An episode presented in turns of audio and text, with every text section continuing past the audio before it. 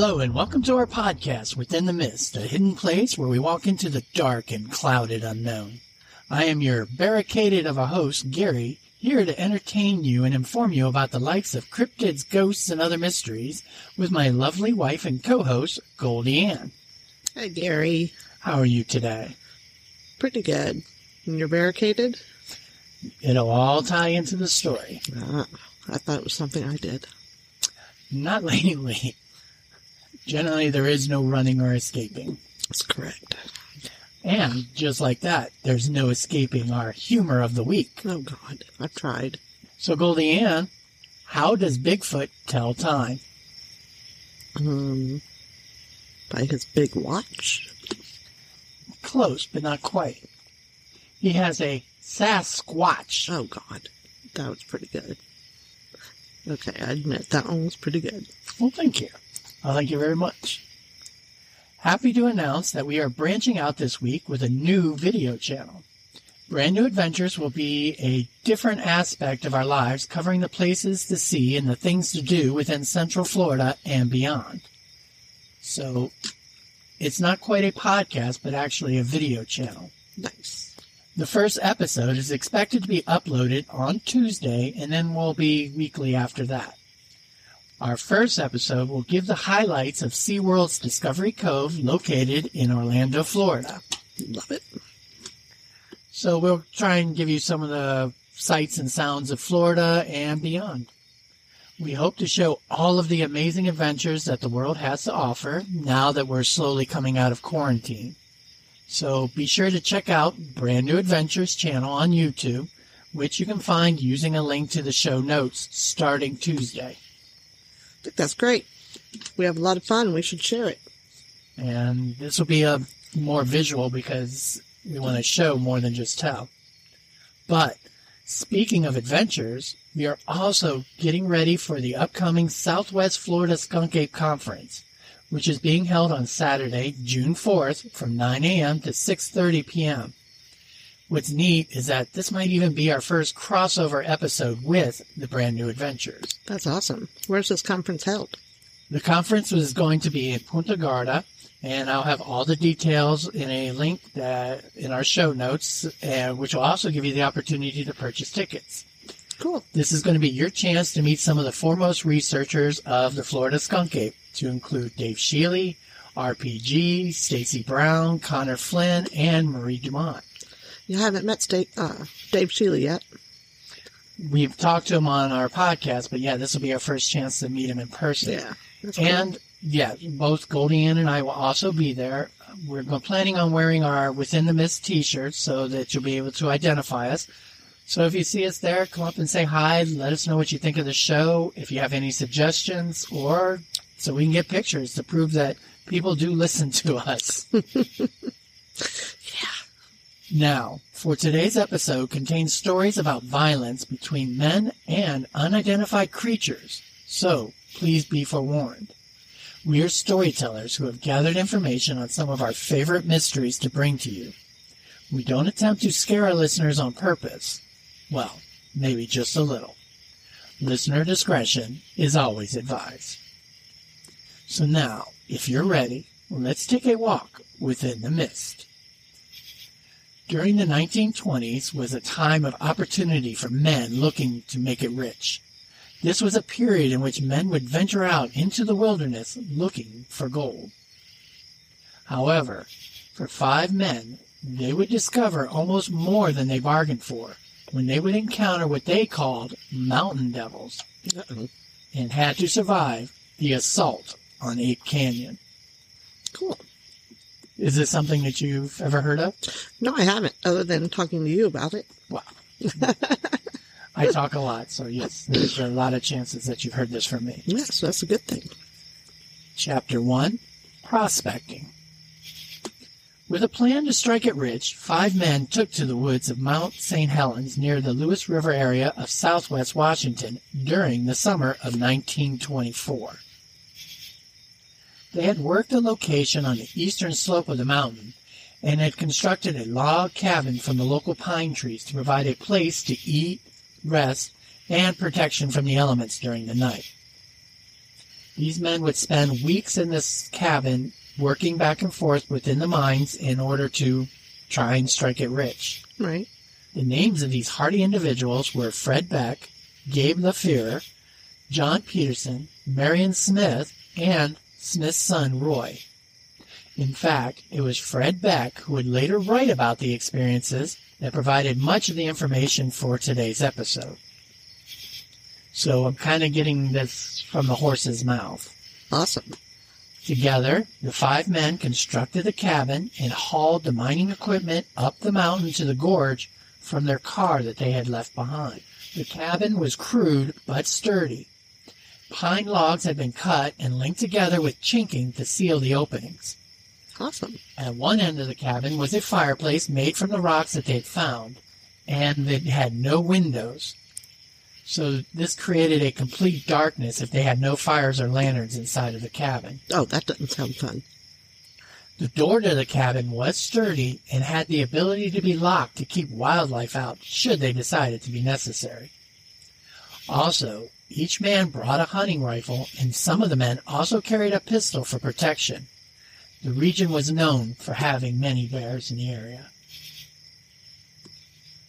The cabin was near Spirit Lake and it provided the water they depended on. However, as they made their way back and forth from the mine, the springs, and the cabin, they started to notice strange large tracks. The prints were not of any bear or other animal that the men were aware of within the woods before. The tracks seemed to resemble human footprints, except for their immense size, which some of the largest exceeded 19 inches long. Wow. Whatever had left them seemed to have only four toes, short and stubby. the miners had attempted to inform the nearby ranger station about the tracks. The rangers there, however, seemed as much clueless as to what could have created them as the men were. Their only advice was to let them know if the men discovered what it was leaving the prints. Oh, that's nice. Not a vote of confidence. In fact, this left the miners even more puzzled than before.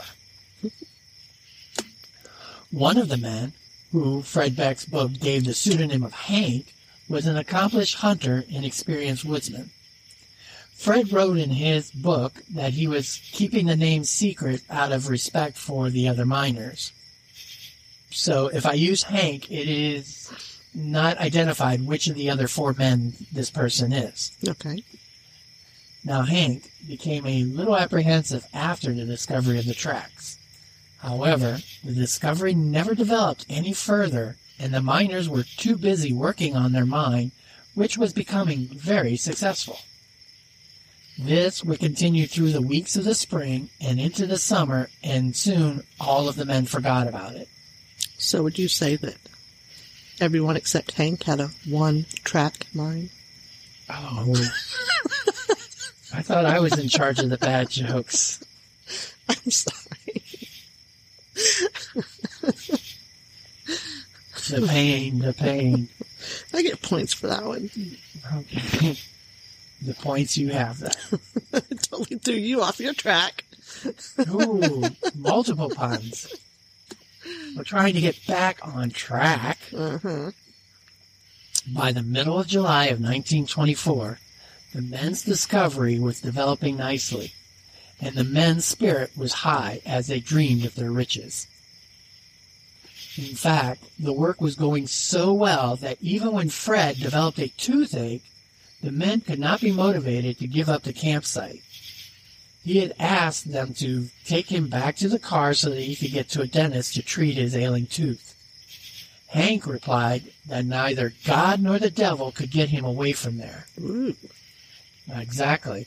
The others all agreed, and so Fred remained at the cabin with a nagging toothache That's hell.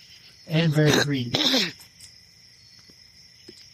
The footprints had been forgotten, but as the summer heat increased, they began to hear noises in the evening to include a shrill, peculiar whistling. The sound would begin just as the sun was setting each evening over the men's meal of beans and hotcakes.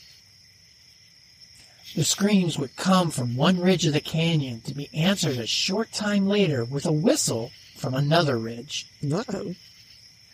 The men didn't understand what was going on, and the constant and unexplained sounds began to work against the nerves of the five men each night. The worst was the noise that could be best described as a booming, thumping sound that resembled something hitting itself on its chest with a great force. Yet, again, nothing ever came from the sounds, and the men would try to ignore them to continue with their work. That would all change. Chapter 2 Fetching Water. It was finally July, and everything was still uneventful, even if there seemed to be tension in the air.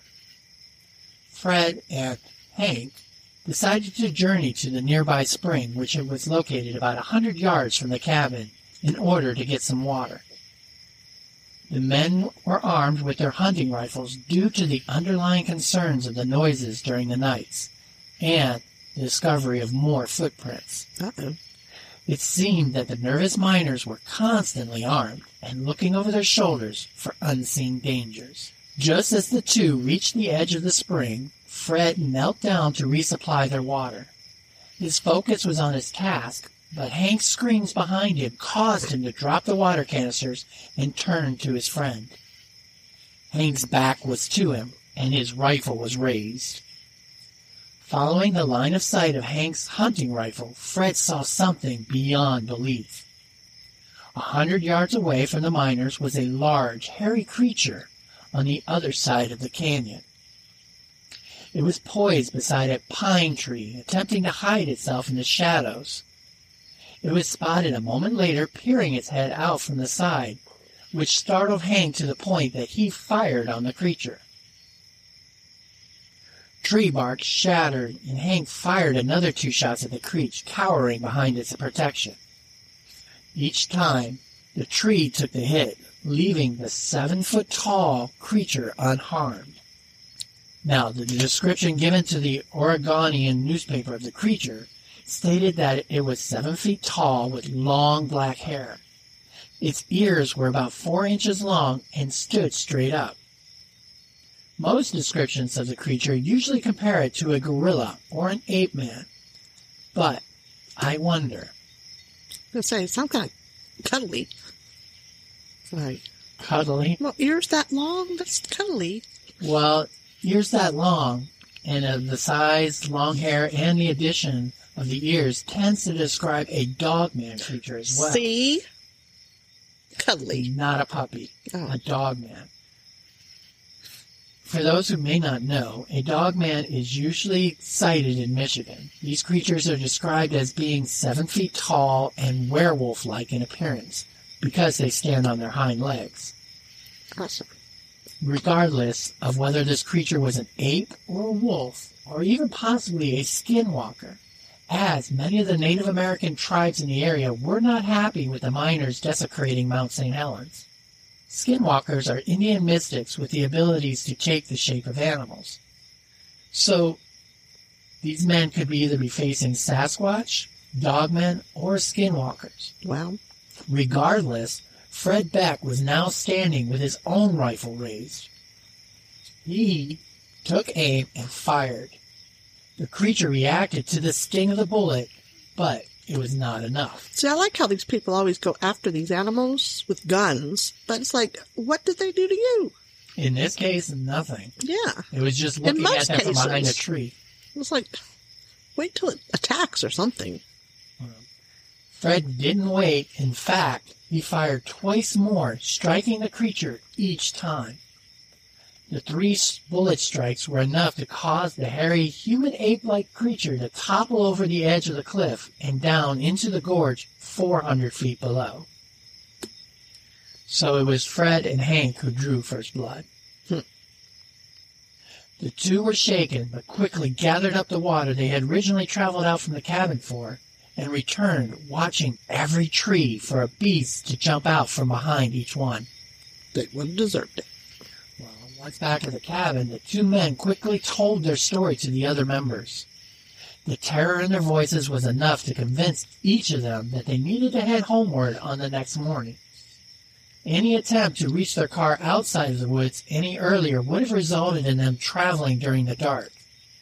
None of the men felt brave enough for an encounter of such a creature in the dark. This even included Hank, who had been the staunchest supporter for remaining before the event. So even if it wasn't God or the devil, mountain devils was enough to convince yeah. him to leave their mining site. they felt that the pine log cabin that they had constructed and had been living in for the past few months would be sturdy enough to provide protection against any type of beast that was roaming in the woods during the night. I feel a butt coming on. Even Fred had forgotten about the pain of his tooth. So the men all gathered inside, puffing on their pipes and talking about the trip out of the wilderness and back home. Eventually, the adrenaline of the day had worn off, and everyone felt safe. In fact, the five men found themselves fast asleep in their crude but welcome beds. And now for your butt.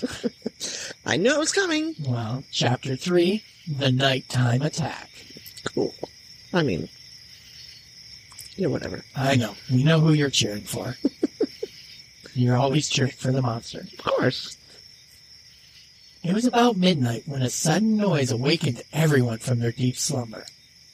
Hank, who had been sleeping on the floor, was yelling and kicking, but it was not his screams that had caused the disturbance and broken their nightly rest. It was the repeated tremendous thuds against the cabin walls. It was obvious that something very large and powerful was running and throwing its entire body against the outer walls of the cabin. The blows were so forceful that the walls shook, and some of the ceiling had been knocked loose from above and had fallen on Hank's chest, causing his startled screams. That would do it. More thuds were heard and felt on the other walls. Whatever was striking the cabin was attacking from all sides. There was only a minimal of light as the lanterns had all begun to burn low from the fuel. Hank's silhouetted form could be seen with his rifle in hand. He waved it back and forth in the direction of each thud, expecting the beast to burst through at any moment. Fred came to his friend's side, knocking some of the ceiling material from him. Together, they heard a great commotion outside. It sounded like a great number of feet trampling and rattling over the piles of foliage. Fred grabbed his rifle as Hank peered through the opening created by the loosening of the chinking between the logs. Outside, under the moonlight, he was able to see three creatures together but the rest of the men swore that it sounded as though there were many more of them surrounding the cabin. Just as the men were all huddled together in the middle of the cabin, with their backs together in order to guard each direction of the walls of their cabin, that is when the real attack began. What? Rocks, like the ones the miners had utilized in the construction of the fireplace, were heard being thrown with incredible force at the cabin. These boulders had to be almost the size of the men themselves and would strike the pine walls with an earth-shattering bang. Others landed on the roof to send debris raining down on them. A few of the rocks even seemed to be dropped down through the chimney of the fireplace. It was obvious that the mountain devils were now atop of their roof. Many accounts through the years have reported that the rocks eventually damaged the roof to the point that a hole opened up to expose the men. This enabled the ape men to drop some of the even larger stones directly from the opening in the roof and onto the miners. One was said to have even struck Fred and rendered him unconscious. Although his version of the assault denies that this ever happened. Each man would fire at the shadows through the small openings of the walls that formed from the constant bombardment against their cabin. Silhouettes seemed to appear and disappear all around them. The pine logs that made up their walls held firm, but were starting to show weaknesses. The men felt that at any time the walls would crumble and expose them to the monsters. The gunfire seemed to be enough to quiet down the attacks for a few minutes. The calm would cause the men to cease firing. With the few minutes of calm, they created a plan that they would only fire when they were under the attack. They hoped that the creatures were smart enough and might realize that the men were only defending themselves, and this would cause them to leave. Yeah, like in the woods? Sure. It's payback time, bitches. We'll be back after a quick break.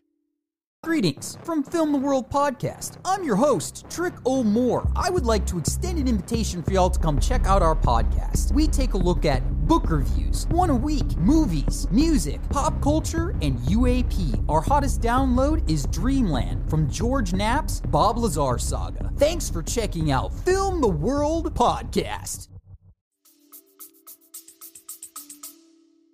Well, despite the payback bitches, they had this new plan, and they only fired when they detected the creatures as they made their way up on top of the roof. They had to brace the huge log door with a long pole taken from the bunk bed. This was done just in time, as the creatures had discovered the door and were now pushing against it. The entire cabin door vibrated from the impact, causing the men to respond with more gunfire. Fred and Hank moved through the cabin to monitor the activity outside of the cabin. They checked each wall to ensure that they were still intact and continued to offer protection from more onslaught. For now, everything seemed to protect them, but it was unknown how much longer they could last. The remainder of the men focused on the door and the rooftop. Everyone was in a form of shock as the incredulous attack continued for the remainder of the night. For hours, the men had to stop the creature's advancement. There were only short intervals of quiet that would offer any solace. At one point, one of the creatures was against the wall of the cabin and discovered enough of the chinking to have broken that it enabled it to slip one hairy arm through a hole and into the cabin. This long arm grasped with its long fingers at anything it could get a hold of. It was able to seize one of the long axes that was used for cutting wood by its handle. Fred raced to the opening to prevent the theft of the axe and was able to turn the head in a position to prevent it from fitting out of the opening. The creature held on, and Hank fired at the opening with the hairy arm. The shot barely missed Fred's own arm, but was sufficient to frighten the creature into letting go and removing its arm from the cabin. Now, from everything that I have been reading, hmm Hank is a horrible shot. It's like a stormtrooper, Well, he went. He was the first one to fire on the ape men and missed, right? and now he's firing at the ape men and almost shoots Fred. Yeah, well, Fred was right there at the opening. And it sounds like it was pretty small. Well, So, give him a I'm little thinking. I'm, well, I would give credit, but I'm thinking Hank needs to uh, turn in his rifle. well, definitely. The nightmarish experience was beginning to grow so tense that Hank started to sing out to the creatures outside. In a melodic and somewhat terrified voice, he called out that, If you leave us alone, we'll leave you alone, and we'll all go home in the morning. Nice. It would be remembered as humorous to the miners later, but at the time it was a serious attempt by Hank during the night as their ammunition was beginning to grow desperately low. He sang under the impression that the mountain devils, as he called them, might understand his singing and go away. Well, Hank was the one that was most convinced of them. So maybe he knows something. He was the most concerned of them, he agreed. And this would continue throughout the night until chapter 4, morning, finally comes. The final attack ended just before daylight. With the morning sun came the opportunity for the men to step cautiously outside of the cabin. Immediately, Fred saw one of the ape like creatures standing 80 yards away near the edge of the canyon. Then it disappeared. The men all agreed that this might be their only opportunity to get out of there with their lives. Utilizing the logic that it was better to escape with their lives, they did not bother to pack their supplies or their mining equipment. They only took what they could carry in their pack sacks. This left 200 pounds of supplies to include gunpowder and drilling equipment. The men hurried and soon reached their car, which seemed to be untouched by whatever creatures had assaulted their cabin. They quickly got in the car and made their way back down from the canyon and to the ranger station. Initially, the five men agreed not to relate the happenings to anyone. Hank, however, went into the ranger station and immediately informed them about the entire day's events. Again, he was met with skepticism and disbelief. It was the ranger's opinion that what they had seen was a gang of local youths that were bombarding the cabin with rocks, as he felt youths were wont to do. To him, everything was a prank, and thanks to the acoustics of the canyon, it was possible that the boys' voices were made to seem beastly or even extra dimensional. Eventually, the men were all returned home and the story leaked out to the newspapers. The fascination of the public to the events that occurred prompted what would be called the Great Hairy Ape Hunt of 1924. Men armed with large guns were soon traipsing throughout the region looking for the mountain devils as they were being called. Even a big game hunter from England came to the men asking questions about their experience. He had brought an elephant gun with a desire to bring back an ape man trophy. Oh, of course he did. Of all the people roaming every inch what is now called Ape Canyon, no signs of the actual beast were found. The only evidence left behind were the large footprints. Fred Beck even traveled with a pair of reporters and a detective to the location to see if any remains of the ape man he had killed remained at the bottom of the gorge. No body or bones were located, as though the surviving creatures had retrieved their fallen friend. The encounter at Ape Canyon would not be the last sighting of hairy ape-like creatures in the region, yet the assault would remain the most prominent legend of these creatures. Mount St. Helens would go on to host further legends of large hairy ape-like creatures, to include the Bat Squatch, a flying ape-like humanoid that started making appearances after the eruption of the mountain in the 1980s. That was interesting. And a tad bit terrifying. Yeah. So it's kind of more of the horror version of a Bigfoot encounter. Right. And in, in fact, I was surprised that there really weren't many movies about this incident. There are a lot of Bigfoot monsters, horror movies, but as far as popular culture, the only one that, only things that I could really find were books about the incident. Right. As I mentioned, one of the miners, Fred Beck, wrote a pamphlet detailing his experience and opinions about what he saw. I'm going to post a link to an online transcript of the document because it's not very long. So if you enjoy reading it firsthand, this would be your chance. One of the most interesting parts of his book was that his inclusion that the sightings of the creatures may be tied to clairvoyance. This is one of the first documentations that I saw that touches on the aspect that Sasquatch creatures may be spiritual. Which we hear a lot about nowadays. Exactly. So for something that occurred in the 1920s, it's kind of interesting to feel that Fred felt the same way. Right. As far as final opinions, did the men encounter mountain devils, ape men, skinwalkers, or possibly even dogman creatures? I, I don't know. I mean, it's very convincing because, I mean, that was such a in-depth type story with a lot of, you know, details. You know, it's not always you get the details. You just get a roundabout story and hearsay. But, you know, this has got, you know, great detail. Yes. Fred uh, was very detailed in wanted to make sure that he got his version of the story out there because there are some variations that the newspapers would create. And I kind of had to blend between the two to try and get the full story. wonder why Hank didn't go on to write anything. Well, again, uh, Hank, we don't even know which one of the people was Hank. True. He may not have been a writer, and he may actually have just wanted to put this whole thing behind him. Because remember, he seemed the most freaked out about the whole thing. Right. Well, What also is interesting is that there are hikers that can still travel through uh, this area of Ape Canyon.